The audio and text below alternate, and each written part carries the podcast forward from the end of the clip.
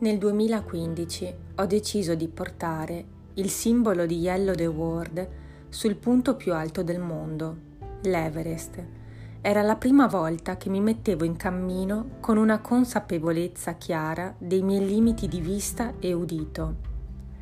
Al di là della straordinaria avventura, quel cammino mi ha fatto comprendere quanto il mio punto di vista potesse essere una lente di ingrandimento su stimoli sensoriali diversi.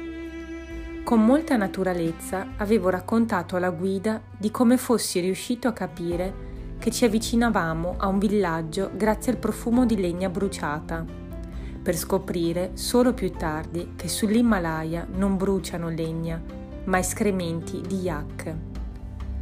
La mia attenzione era costantemente alta, non solo su ciò che vedono gli occhi, ma anche sugli altri sensi.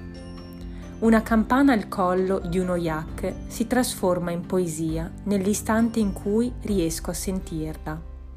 Solo tra l'immensità di quelle montagne, il suono di una campana racconta tutto quello che non vedo.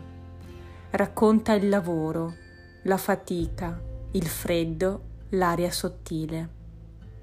È come una dedica a tutti quelli che sanno chiudere gli occhi e guardare con il cuore.